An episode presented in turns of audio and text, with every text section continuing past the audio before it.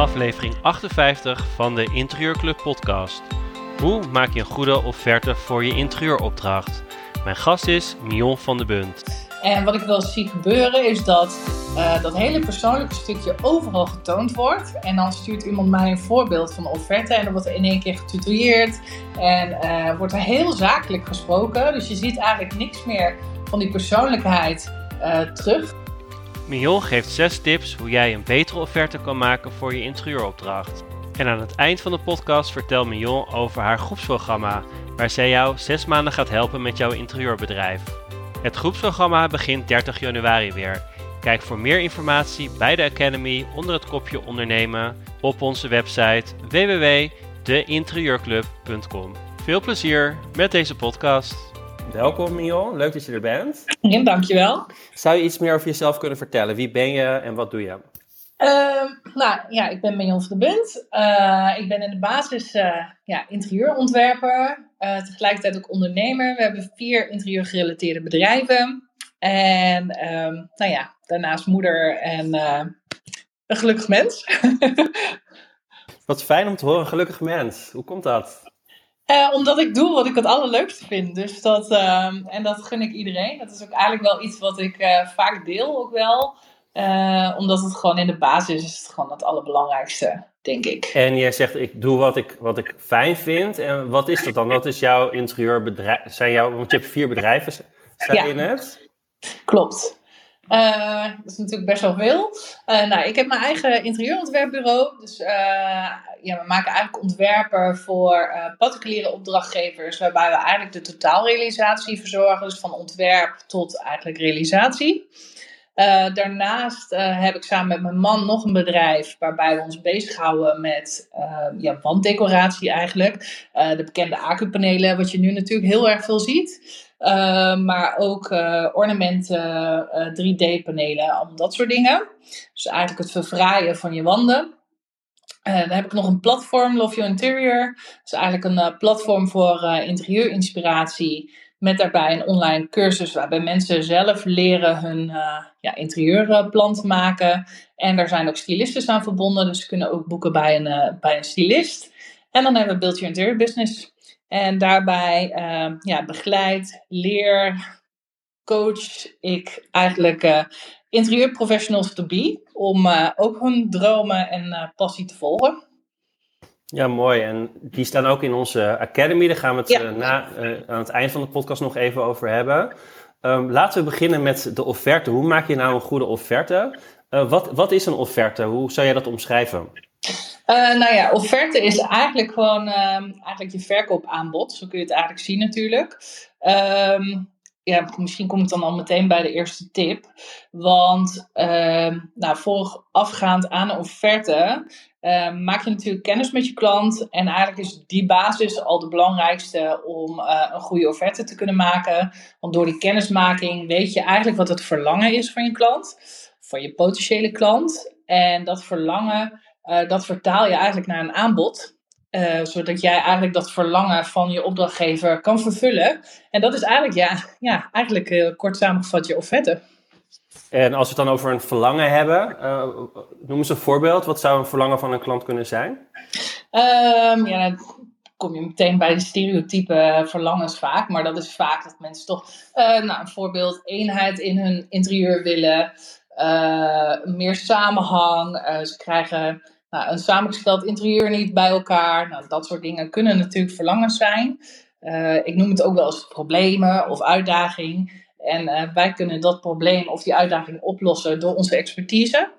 En uh, ja, dat ja, vat je eigenlijk samen in een offerte. En dan die, ja, die kennismaking, zeg, wat jij zegt, dat is een belangrijke eerste stap. Um, ja. Uh, wordt het, gaat het vaak fout, uh, denk je? Of, of uh, je hebt natuurlijk ervaring, je begeleidt interieurprofessionals. zie je dat dat soms ook wel fout gaat of dat ze het op een verkeerde manier aanpakken? Ja, um, nou ja, ja en nee. Kijk, iedereen doet natuurlijk gewoon zijn best en probeert tot de kern te komen. Maar ik denk dat er een aantal hele belangrijke vragen zijn. En een van die belangrijkste vragen is uh, ook eigenlijk een stukje verwachtingsmanagement. Dat je kan vragen aan de opdrachtgever, ja, wat verwacht je nou van mij? En die vraag wordt wel heel vaak overgeslagen. En dat is juist wel heel fijn om te weten, zodat je ook niet daar tegenstrijdigheden in krijgt. Dat je eigenlijk iets interpreteert wat misschien helemaal niet zo is. Dus durf ook echt op de man af te vragen van, ja, wat verwacht je van mij? Wat, ja, wat is het resultaat dat jullie straks willen zien? Waar worden jullie blij van? Hoe ziet jouw ideale interieur eruit? Uh, zodat je ook echt heel erg tot de kern komt van ja, het verlangen en het verwachtingspatroon. Ja, en uh, dus eigenlijk zeg je ook van stel vooral heel veel vragen tijdens de kennismaking en ga niet zelf heel veel vertellen. Klopt, ja. Ja, ik uh, zelf uh, zit eigenlijk echt op de vraagstoel, om het zo maar te zeggen. Dus dat ik alleen maar vragen stel en echt probeer erachter te komen. Wie zit er voor mij? Uh, wat is nou werkelijk ja, hun uitdaging? Wat is hun probleem? Wat zouden ze graag willen? En ja, zo'n zo intakegesprek, het is natuurlijk voor hun ook leuk om een klein stukje kennis met mij te maken. Want er moet natuurlijk wel een klik zijn. Ik denk dat dat wel heel belangrijk is. Maar um, ja, ik kan natuurlijk heel veel vertellen over wat ik doe. Maar uiteindelijk gaat het erom dat ik erachter kom wat ja, zij nodig hebben van mij en wat ik daarin kan betekenen. En heb jij dan een, een standaard vragenlijst die je gebruikt? Of uh, hoe heb je dat? Want je hebt best wel, je hebt heel veel ervaring, je zit al heel lang in het vak. Mm -hmm. uh, dus ik kan me voorstellen dat jij misschien een soort vragenlijst hebt die je steeds bijgeschaafd hebt, totdat je nu eigenlijk een soort van ideale vragen hebt? Of hoe doe jij dat? Ja, ik werk zelf niet meer met een vragenlijst, maar dat heb ik in het begintijd, 17 jaar geleden, wel gedaan. Omdat je dan toch uh, zeker wil weten uh, dat je geen vraag vergeet. Uh, tijdens onze pro-opleiding leer ik mensen wel een vragenlijst op te stellen. Zodat zij ook in het begin eigenlijk een soort van handvatten hebben om de vragen ja, te kunnen stellen. Zodat je niks vergeet. Maar ik vind zelf in een gesprek Um, het prettiger dat je niet op een blaadje hoeft te kijken van, oh ja, welke vragen moet ik nog stellen? Maar dat je echt met aandacht bij de persoon bent die voor je zit. En dus mijn advies is altijd wel zo snel mogelijk een blaadje met de vragen weg te halen. Ja, dat het echt een soort gesprek uh, wordt. Ja.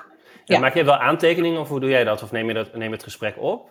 Nee, ik uh, maak echt uh, aantekeningen. Dus uh, ik schrijf echt alles op. En dat verwerken we ook altijd meteen uh, ja, binnen ons systeem. We werken met een systeem waar we alle projecten inzetten. En ook de status van alle projecten. En uh, ja, daar komen al die notities in, zodat we er altijd op terug kunnen vallen. Een goede eerste tip. Eh, ja, zorg dat je de kennismaking inderdaad serieus neemt en daar veel tijd en aandacht aan besteedt. Ja. Um, wat, wat is een tweede tip van jou? Uh, nou ja, misschien is het wel eigenlijk de grootste fout uh, die ik eigenlijk uh, dan wel kan delen. En de grootste fout is eigenlijk wel dat in een offerte vaak een opsomming wordt gezet van de werkzaamheden die een stylist gaat doen voor een opdrachtgever. En ehm, terwijl een opdrachtgever eigenlijk op zoek is naar het resultaat. Dus Um, op het moment dat je eigenlijk alleen maar een opsumming doet van de werkzaamheden, dan gaat de klant kijken naar ja, de kosten en uiteindelijk niet naar het resultaat. Dus probeer echt um, ja, terug te gaan naar het verlangen van je opdrachtgever en daar uh, een offerte op te baseren. Dus niet zozeer een opsomming, kijk, een moodboard maken, een plattegrond tekenen, kleurenplan. Weet je, dat zijn voor ons natuurlijk allemaal hele logische stappen. En die stappen zijn ook nodig om tot een ontwerp te komen. Maar eigenlijk zegt het die klant in de basis in het begin nog helemaal niks. Die wil eigenlijk gewoon weten van, joh, als ik met jou in zee ga, wat krijg ik dan? En dan niet letterlijk een moodboard kleurenplan, plattegrond, et cetera. Maar wat, wat is het resultaat? Hoe ga je mijn verlangen vervullen? En die fout wordt best wel heel erg veel gemaakt. En ja, mijn tip is eigenlijk om daar dus uh, vanaf te stappen. Natuurlijk is het goed om te laten zien van hey, dit zijn de werkzaamheden die ik doe. Maar ga wel echt naar dat verlangen van, uh, van je opdrachtgever, hoe jij dat gaat oplossen. Ja, dus eigenlijk heb je het ook een soort van over de pijn van de klant. Eigenlijk echt de oplossing uh, om, om te kijken, ook te zorgen dat in je offerte dat het eigenlijk niet gewoon een, een opsomming is van items die je gaat doen, maar dat je echt een soort van verhaal vertelt. Ja, ja. ik denk dat dat uh, heel belangrijk is. Dat je echt uh, je opdrachtgever mee gaat nemen in hoe jij hun probleem op gaat lossen en ehm, ja, ze daarin eigenlijk gaat helpen. Ja, want, want ik denk, uh, zou het ook zo zijn als je eigenlijk alleen een opzomming doet met de prijs erbij, dat je klanten ook afschrikt? Um, ja, kijk, soms zie je natuurlijk een moodboard kost zoveel, plattegrond kost zoveel. Um, wat je daarin gaat krijgen is dat opdrachtgevers dan denken: ja, maar moodboard, ah, dat hoeft van mij niet. Terwijl het voor een uh, stylist misschien een essentieel onderdeel is van het ontwerp om tot de kern te komen. Dus je wil dat moodboard maken voor die opdrachtgever. Maar op het moment dat die opdrachtgever daar een bedrag achter ziet staan, dan denkt hij van: ja, nou sla dat maar over, dat scheelt mij weer kosten, bijvoorbeeld. En, en dat is gewoon zonde, dat je daarin eventueel discussies kunt gaan creëren die helemaal niet nodig zijn. Want uiteindelijk wil die opdrachtgever maar één ding en dat is ja, geholpen worden met zijn uh, uitdagingen. Ja, dus eigenlijk zeg je ook van, de, eigenlijk moet je zorgen dat in de offerte heel duidelijk de waarde die jij levert, dus jouw diensten en tijd en ervaring die erin stopt, dat het heel duidelijk wordt. Ja, ja, dat is echt heel belangrijk. Ja. Mooie tip. En uh, wat, wat, zou een derde tip uh, van jou zijn? Of wat is jouw derde tip? Um, nou, we zitten natuurlijk in de persoonlijke dienstverlening. En vaak als er zakelijke dingen uh, om de hoek komen kijken, dan gaan sommige mensen in één keer een hele zakelijke kant op. maar houd ook je offerte persoonlijk. Dat wil niet zeggen dat je daar heel frivol hoeft te zijn. Maar hou hem wel persoonlijk. Dus je tone of voice die je op je website hebt, op je social media kanalen, maar ook tijdens je kennismaking hebt. Dus de manier hoe jij eigenlijk communiceert. Laat dat ook terugkomen in je offerte. Dus hou het persoonlijk. En zet er bijvoorbeeld ook bij van, oh leuk dat we toen en toen kennis hebben gemaakt. En uh, nou, ik heb dit en dat begrepen. Dus daar kun je natuurlijk een heel persoonlijk verhaaltje van maken. Zodat je daar eigenlijk je offerte mee start. Zodat eigenlijk de aandacht meteen naar dat positieve gesprek die je hebt gehad met hen uh, getrokken wordt. En ik denk dat dat gewoon al ja, heel belangrijk is om daarmee te beginnen. Ik vind het ook wel een goede dat je zegt inderdaad zorg dat het uh, ook persoonlijk is en dat het ook aansluit op jouw branding. Ja. Um, dus, dus jij zou er echt een soort, misschien wel een soort van, nou, misschien wel een reclamefolder-achtig iets uh, van maken in plaats van gewoon een Word-document wat je opstuurt of een PDF. Ja, ja maak, het, uh, maak het aantrekkelijk, zodat die uh, klant eigenlijk meteen zoiets heeft van, hé, hey, dit is leuk, hier heb ik zin in.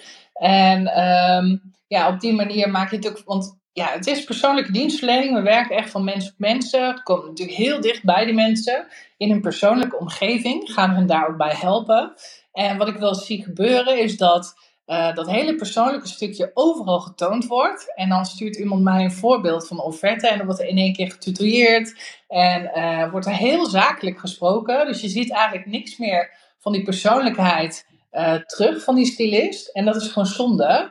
Terwijl dat zo belangrijk is, dat stukje, daarvoor kiezen mensen jou. Jouw persoonlijkheid, daarvoor kiezen ze. En als je dat ook terug laat komen in je aanbod, dan ja, herkennen mensen dat meteen weer. Ja, mooie, mooie tip inderdaad. Uh, om het echt persoonlijk te maken en inderdaad jouw branding uh, goed te gebruiken. Um, en wat zou een volgende tip zijn? Uh, nou ja, we hebben het natuurlijk al een beetje erover gehad. Maar ga je offerte dus vooral richten op het resultaat. Dus nou, je weet door die intake wat, wat het verlangen is van je opdrachtgever. En nou, jij kan die oplossing bieden als het goed is. Dus omschrijf die oplossing ook in je offerte en neem ze daarbij mee. Uh, in jouw verhaal. En gebruik ook daarbij de woorden van de opdrachtgever. Als je goed uh, geluisterd hebt, dan uh, ja, gebruiken mensen natuurlijk woorden om dingen te omschrijven, om dingen duidelijk te maken. Laat die woorden terugkomen, zodat zij ook daarin hunzelf weer herkennen en denken van, oh ja, maar dit is wat ik wil. Dus dat, ja, richt op het resultaat eigenlijk. Ja, mooi. En als we het dan over prijzen hebben, doe jij een, een totaalprijs of uh, split jij de prijzen op? Of hoe, doe je, hoe pak jij dat aan? Uh, ja, het ligt een beetje aan het soort project uh, en of er verschillende ruimtes gedaan moeten worden. Maar stel je voor dat het alleen voor een begaande grond is en we maken alleen het ontwerp. Dan zorgen we dat we een prijs hebben alleen voor het ontwerp. Dus we splitsen hem niet op in alle onderdelen die wij doen om tot het uiteindelijke definitief ontwerp te komen. Komt daar nog realisatie bij kijken, afhankelijk van wat voor manier, dan komt daar uh, een meerprijs ook nog weer bij voor die realisatie. Dus eigenlijk hebben we hem vaak in twee delen opgesplitst. Enerzijds voor de ruimte dus, dus voor het ontwerp. En anderzijds dus voor de begeleiding in, uh, in realisatie. Zijn er meerdere ruimtes, dan wordt het allemaal per ruimte eigenlijk opgedeeld. Oké, per ruimte inderdaad. En gebruik je de offerte ook als een soort van uh, nog extra verkoopmiddel om bijvoorbeeld nog extra dingen te verkopen? of doe je dat niet? nee, dat doe ik eigenlijk bij de offerte niet omdat nou ja, binnen ons bureau doen we echt ja, voornamelijk totaalrealisatie. Dus zit het hele totaalpakketje er al bij. Stel je voor, we hebben zowel eens opdrachten waarbij we alleen een ontwerp maken. Dan proberen we die upsell eigenlijk aan het eind te doen. En daarin eigenlijk met de presentatie van het plan aan te geven van... Goh, ik kan me ook voorstellen dat dit nu heel veel voor jullie is. en dan eigenlijk duidelijk maken dat we ze daarin kunnen ontzorgen. Dus dan doen we eigenlijk een upsell. Ja, inderdaad. Dus echt, dat doe je achteraf een, een ja. upsell. Oké, en um, dat is alweer de vierde tip. Wat zou jouw vijfde tip zijn? Of wat is jouw vijfde tip? Nou ja, zorg voor een pakkend slot. Dus uh, dat je daarin ook echt een persoonlijk stukje tekst hebt.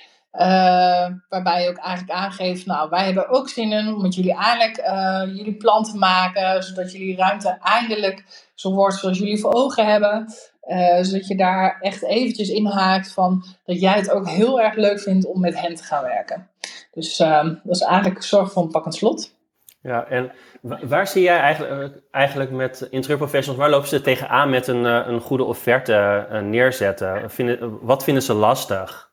Nou ja, eigenlijk dit hele verhaal wel een beetje wat ik veel zie. Dat veel dus echt in die opsomming gaan zitten. En natuurlijk is het voor jezelf heel fijn om een opsomming te maken. Want je moet natuurlijk ook een, nou ja, een calculatie maken van nee, hoeveel uur ben ik ermee bezig. Dus dat kun je natuurlijk altijd voor jezelf erbij naast zetten. Ehm, dus eigenlijk, ja, wat, wat, je voor jezelf moet doen is enerzijds natuurlijk een opsomming maken van hey, dit zijn de activiteiten die ik moet doen voor deze opdrachtgever. Daar ben ik zoveel uur mee bezig. Dat is mijn uurtarief. En zo kom je eigenlijk tot, uh, ja, tot die prijs. En anderzijds verwerk je dat natuurlijk in de offerte, maar dan heb je alleen de totaalprijs met dus het verlangen die jij vertaalt in je aanbod. En zou jij bijvoorbeeld een starter aanraden om uh, een uurtarief te vermelden of meer een totaalprijs? Of hoe, wat hoe pak jij dat aan of wat, wat geef jij voor advies? Ja, kijk, uh, ik, uh, ik geef eigenlijk het advies om gewoon een totaalprijs te hanteren. Um, ja, want dan een opdrachtgever die heeft eigenlijk niks mee van doen wat je uurtarief is. Tenzij je op uurbasis natuurlijk gaat werken. En ieder uurtarief is natuurlijk weer anders. En het is maar net hoe je het allemaal samenstelt. Dus mijn advies is om echt een, uh, een totaal tarief neer te leggen. Ja. Dus een totaaltarief en wel, uitgaande van een uurtarief. Dus dat je ja, voor jezelf. Ja. ja. En wat zou een goed uurtarief voor een starter zijn? Ja, ik zeg uh, nu tegenwoordig uh, eigenlijk minimaal uh, eh, 65 euro. En dat vinden sommigen best wel heel, ja, heel wat. Om, dat, om daarmee te beginnen. Best wel spannend ook. wij hebben natuurlijk veel starters die we opstarten naar de pro-opleiding. En die vinden het echt eng om 65 euro per uur te gaan rekenen. Maar als je, jullie hebben natuurlijk ook al een podcast gehad over uurtarief bepalen. Uh, maar als je onderaan de streep kijkt, dan hou je gewoon maar 50% over. En dan heb je nog meer kosten. Weet je? En dat is vaak, zeker starters, die kijken heel erg naar wat hun salaris voorheen was. Uh, bij een werkgever. En denken dan van, joh, maar als ik al 25 euro per uur vraag, dan gaat het al echt heel erg top. Maar dan houden ze helemaal niet rekening met alle kosten die erbij komen kijken. Dus um, ja, mijn advies is echt, uh, ja, ga zeker niet onder de 60 euro zitten. Zeker niet nu met uh, de inflatie en alles. Dan hou je helemaal niks meer over, denk ik. Nee, precies. ja, ja, interessant. Ja, we krijgen daar ook altijd veel vragen over. Uh, van starters, maar ook mensen die al wat langer bezig zijn over uurtarieven. En we hebben inderdaad al meerdere podcasts daarover gemaakt. En die worden altijd heel goed uh, beluisterd. En dan krijgen we alsnog veel vragen. Uh, en dat is vaak een stukje spanning die er dan zit. En inderdaad de vergelijking met als je in loondienst werkt en als je als zelfstandige werkt. En dat, dat is eigenlijk niet te vergelijken. Nee, klopt zeker niet, uh, zeker niet te vergelijken. En ik snap ook wel, um, vaak zit er ook een beetje angst achter. Hè? En dat we het tarief laag willen houden. Iedereen vergelijkt met elkaar. Uh, en ja, vaak kijken ze ook heel erg van, oh ja, maar die volg ik op social media en die en die en die en die doet het zo. En ik zeg altijd wel eens, ja, interieurgekkies volgen interieurgekkies. Dat is nou maar eenmaal zo. Maar ja, probeer echt vooral naar je eigen situatie te kijken. Want uiteindelijk moet jij zelf je, je schoorsteen rokende houden. En um, ja, wees wel realistisch natuurlijk. Maar ga niet denken van, oh, anders krijg je geen klanten, dus ik ga maar heel laag zitten. Er zijn echt klanten in overvloed. Alleen, uh, ja, je moet wel in jezelf geloven. We zijn alweer bij de laatste tip aangekomen. De zesde tip. Wat is jouw zesde tip? Ja, dat is vooral uh, duidelijk maken uh, wat er wel en niet bij zit. Dus, en dat hoeft niet helemaal in een, uh, in een ja, letterlijke opsomming. Maar waar sommigen wel eens mee de fout in gaan, is dat ze het heel open houden.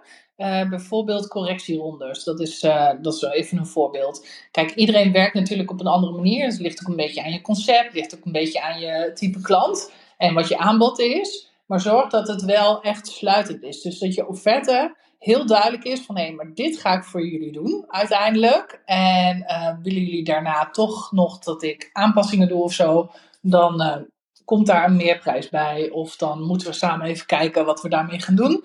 Maar dat, ja, maak wel duidelijk um, ja, wat er wel en niet bij zit.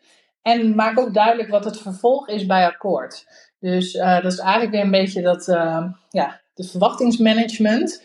Uh, dus dat je eigenlijk ook al aangeeft van ja, als jullie akkoord gaan, dan neem ik volgende week contact met jullie op. Dan gaan we een planning maken. Nou, dat is voor iedereen natuurlijk anders. Maar zorg dat je ja, duidelijkheid, communiceer goed wat klanten van jou kunnen verwachten en ook wat jij van hen verwacht. En, en laten we eerst met die, uh, uh, bijvoorbeeld het aantal correctierondes beginnen. Um, daar had je het net over. Um, wat stel jij altijd voor aan de klant? Ja, wij werken echt met verschillende stappen. Um, en uh, eigenlijk eindigen we bij stap 4 bij het definitief ontwerp. En zijn er dan nog, uh, daar hebben we tussentijds al verschillende afspraken gehad. Dus we hebben een eerste opzet, een tweede opzet, derde opzet en dan de vierde is de definitieve opzet. Blijkt dan toch dat de klant, het gebeurt eigenlijk bijna nooit omdat we het helemaal ja, echt stapgewijs uh, met hun uh, doorlopen. Maar blijkt er dan toch dat er uh, nog een aanpassing gedaan moet worden of dat er toch iets wijzigt, dan ja, komt daar gewoon een basis van, van uren, komt daar gewoon een tarief bij. En dat hebben we van tevoren al heel duidelijk omschreven. Dus de klant weet ook dat als wij naar de ja, definitieve opzet toch nog iets veranderd willen hebben, dat daar kosten aan verbonden zijn. Dus als de klant tegen jou zegt, uh, zou je ook nog uh, naar de kinderkamer willen kijken? Precies, ja. Die komt vaak voor. dan heb jij het al heel duidelijk op papier en ook, ik denk in de kennismaking al heel duidelijk gezegd van dit is de opdracht. en dan kun je eigenlijk al heel makkelijk zeggen van ja, dan zijn dit de extra kosten die erbij komen. Ja, klopt, ja.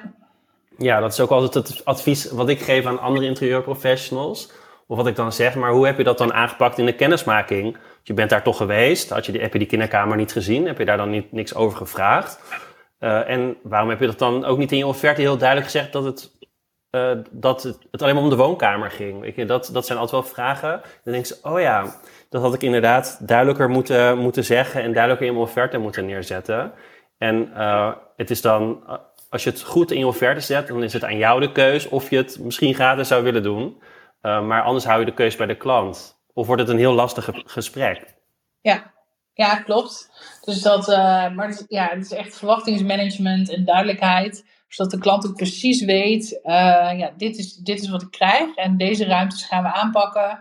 Kijk, en inderdaad, dat zeg je heel mooi. wij hebben ook wel eens dat dan bij een nieuwbouw en dan hebben ze helemaal niet gevraagd om de hal, zit ook niet in de offerte. En dan ja, lopen we uiteindelijk door het huis en dan uh, zeggen ze welke kleur moeten we hier eigenlijk op de muur doen? Kijk, soms kun je dan zeggen van oh ja, maar dat kan dat of dat. Is het een heel ingewikkeld verhaal, dan moet je daar echt wel meer kosten voor rekenen, vind ik. Maar soms om even een kleine tip te geven uh, aan een klant, uh, vind ik ja, je bouwt ook een bepaalde relatie op, vind ik niet zo'n probleem. Maar sommige klanten gaan daarin wel heel ver hoor, want dan blijven ze dingen vragen. En dan heb je onderhand uh, alles weggegeven. En dat is natuurlijk niet de bedoeling. Ja, of je kan, het, kan de opdracht nooit afronden, omdat het gewoon altijd door blijft gaan. En dat je nog een, een jaar daarna nog steeds vragen, met vragen zit van de klant. Ja, ja. Dus daarom is het echt uh, goed, uh, ja, maak duidelijk wat er wel en niet bij zit. En uh, ook zeker uh, bij, uh, nou ja, bij je eindontwerp aangeven, nou dit is het, hier eindigt het. En mochten jullie me in de toekomst nog nodig hebben, dan kan ik altijd weer een voorstel voor jullie uitwerken. Dus dat kan je natuurlijk ook gewoon zeggen. Je had het ook over van zorg dat het duidelijk is wat het vervolg is na akkoord op de offerte. Ja. wat, wat, wat bedoel je daar precies mee? Uh, nou, je kunt een heel, uh, ja, wij noemen het echt een onboarding uh, document. klant krijgt van ons eigenlijk een document wat zij ja, de komende tijd kunnen verwachten. hoe ze ons kunnen contacten, wie de mensen in het team zijn. Dus eigenlijk een heel uitgebreid document waarin ja, wij aangeven wat, wat de stappen zijn, wat we eventueel van hun nodig hebben. Dus, en dat is gewoon heel fijn, want dan ga je echt alles indekken. En ik krijg zelf wat een beetje jeuk als opdrachtgevers om ieder wisje wasje appen of uh, s'avonds laat bellen. We hebben ook nog gewoon privéleven. En, uh, en als je dat heel duidelijk van tevoren maakt, dus op het moment dat ze akkoord zijn gegaan, dat je gewoon duidelijk maakt van nou, dit zijn de stappen die we gaan doen. Uh, op die moment hebben we contact. Als er tussendoor iets is, kun je ons op die manier contacten. Uh, je kunt met die en die mensen te maken hebben. Dus dat ze heel duidelijk weten van hey, dit is wat zij van ons verwachten en dit kan ik van hen verwachten. Ja, inderdaad. En ook echt zorgen dat jij in de lead bent en niet de klant. Want anders uh, wordt, wordt, het een lastig, uh, lastig proces. Um, zorg je altijd voor een handtekening op de offerte? Ja, ja wij laten hem digitaal uh, ondertekenen. Wij werken met Moneybird. Dus, zeker een heel fijn programma. Maar er zijn meer boekhoudprogramma's waar je ook offertes in kan maken. Die je gewoon digitaal kan versturen. En ook digitaal kan laten ondertekenen. En ehm, ja, wij vinden dat heel fijn werken. Dus ja, mocht je het niet kennen, Moneybird is even een tip van onze kant. Mooie tip. En uh, zet je ook in offerte uh, iets over facturering, hoe, hoe dat in zijn werk gaat? Ja, ja. eigenlijk uh, ja, wij werken met deelfacturen, met een aanbetaling, tussentijds en eindafrekening. en dat, dat omschrijven we ook. Dus dan weten ze ook wanneer ze welke factuur kunnen verwachten. En uh, ook algemene voorwaarden, stuur je die dan mee? Of uh, hoe doe jij dat? Of verwijs je daarnaar? Nee, die uh, sturen gewoon als bijlage erbij. Dus, en in de ondertekening staat ook dat ze dus ook akkoord gaan met de algemene voorwaarden. Dus vandaar dat we hem ook erbij sturen. En heb je die zelf gemaakt of heb je die laten maken door, door iemand? Ja, die hebben we wel laten maken. Ja? ik ben geen jurist. ja. Nee, inderdaad. Nou ja, je ziet soms uh, interieurprofessionals die dat zelf uh, mee aan de slag gaan of het kopiëren van iemand anders. Uh, maar dat vind ik altijd wel een gevaarlijke. Ik, ik zeg ook altijd, ga naar een jurist. Voor een paar honderd euro heb je, heb je iets en dan, dan klopt het ook bij jouw bedrijf. Klopt, ja. Ik denk dat dat heel, heel goed advies is hoor. Om daar niet zelf mee te gaan sleutelen. Kijk, je hoopt natuurlijk dat het nooit nodig is. Um, en dat gewoon altijd alles soepel verloopt. Maar mocht er toch een keer iets zijn dat je daarop terug kan vallen en dat het ook juridisch klopt, is natuurlijk beter dan wanneer je zelf iets in elkaar hebt geknutseld. En natuurlijk is het, als je naar een jurist gaat om het op te stellen, uh, fijn dat je zelf dingen op papier hebt staan die jij belangrijk vindt, zodat ze dat kunnen verwerken. Maar zorg wel dat het uh, ja, juridisch gewoon dichtgespijkerd zit. Ja, want een ondertekende offerte met goede voorwaarden ja, helpt ook natuurlijk tegen bescherming tegen geschillen. Ja, zeker. Dus uh, dat, ja, wat ik al zei, je hoopt dat het niet nodig is. Maar uh, het is wel heel fijn dat als, nou ja, als er een geschil is, ik vind altijd wel dat je moet proberen uh, het zelf gewoon onderling op te lossen. Maar uh, ja, als je daarop terug kan vallen, is dat natuurlijk heel erg fijn. Ja, en zet je ook een soort van tijdlijn in jouw offerte, in je offerte neer? Ja, ja, die zetten we eigenlijk meer uh, in de, het onboarding uh, document. Dus op het moment dat uh, ze de offerte getekend hebben, hebben we het natuurlijk al wel gesproken, ook bij de intake, hebben we het daarover. Wat zijn daarin de verwachtingen? Hè? Wanneer willen jullie dat wij een plan opleveren? Of wanneer is de opleverdatum van de woning? Nou, et cetera. Dus we houden daarin al wel rekening mee. Maar in het onboarding document staat helemaal een tijdlijn met hoe, wat en wanneer. Mooi, ik denk dat we heel veel mooie tips van jou hebben gehad. Um, ehm, 30 januari ga jij beginnen met het groepstraject. Twee keer per jaar doe jij dat. kun je daar wat meer over vertellen? ja, we hebben het Next Level groepstraject. Dat is eigenlijk een, een traject van een half jaar waarin nou, je eerst heel erg gaat spiegelen. dus je gaat heel erg ja, in je business duiken hoe loopt het nu? Wat zijn de dingen waar je tegenaan loopt? Waar zijn verbeterpunten? Nou, et cetera. En eigenlijk gaan we in zes maanden tijd dat allemaal onder de loep nemen. Zodat je ja, aan het eind van de rit eigenlijk een enorme groei hebt doorgemaakt. Persoonlijk, zakelijk, maar ook financieel. Dat is heel kort samengevat. Ja, inderdaad. Zes maanden is een, een lange tijd. Maar ik denk ook wel dat je dan echt goed de diepte in kan gaan. voor, voor wie is het? Wie, voor welke interieurprofessionals zou dit een geschikt traject kunnen zijn? Ja, het, uh, het verschilt uh, wel een beetje bij de groepen. Wij geven zelf aan dat het belangrijk is dat je sowieso al gestart moet zijn. Uh, het is fijn als je al wat opdrachten gedaan hebt, dus dat je ook inkomsten al gehad hebt. Dus ik zeg altijd zelf minimaal een jaar. Ehm, ik heb ook een één op één traject. Daarvan zeg ik altijd minimaal ja, vijf jaar hebben we er volgens mij voor staan. Maar in het groepstraject zitten ook mensen die al tien jaar bezig zijn. En toch tegen dingen aanlopen waarvan ze denken van... hé, hey, ik kom hier toch niet verder mee en ik wil eigenlijk toch wel een groei doormaken. Dus ik ga toch het traject doen, ook al ben ik zo lang bezig. Dus het verschilt een beetje tussen mensen tussen, ja, die een jaar bezig zijn of net met een opleiding hebben afgerond en al wel uh, ja, een vliegende start hebben gemaakt, tot mensen die echt al tien jaar of langer bezig zijn. Ja, en uh, hoeveel mensen zitten dan in een groep en hoe werkt dat dan? Uh, er zitten tien mensen in een groep. Dus het is best wel, uh, nou ja, best wel persoonlijk. We hebben ook iedere twee weken hebben een gezamenlijke Zoom. En uh, dan ja, gaan we ook echt allerlei dingen waar iedereen tegenaan loopt aan de kaak stellen, om het zo maar te zeggen. Dus er worden heel veel tips gedeeld. Je bent eigenlijk met gelijkgestemden, dus dat is ook wel heel fijn. Dus vaak heel veel herkenning. En, ja, en dan hebben we een online platform waar uh, alle opdrachten in staan. Uh, ze hebben drie keer twee uur met mij alleen.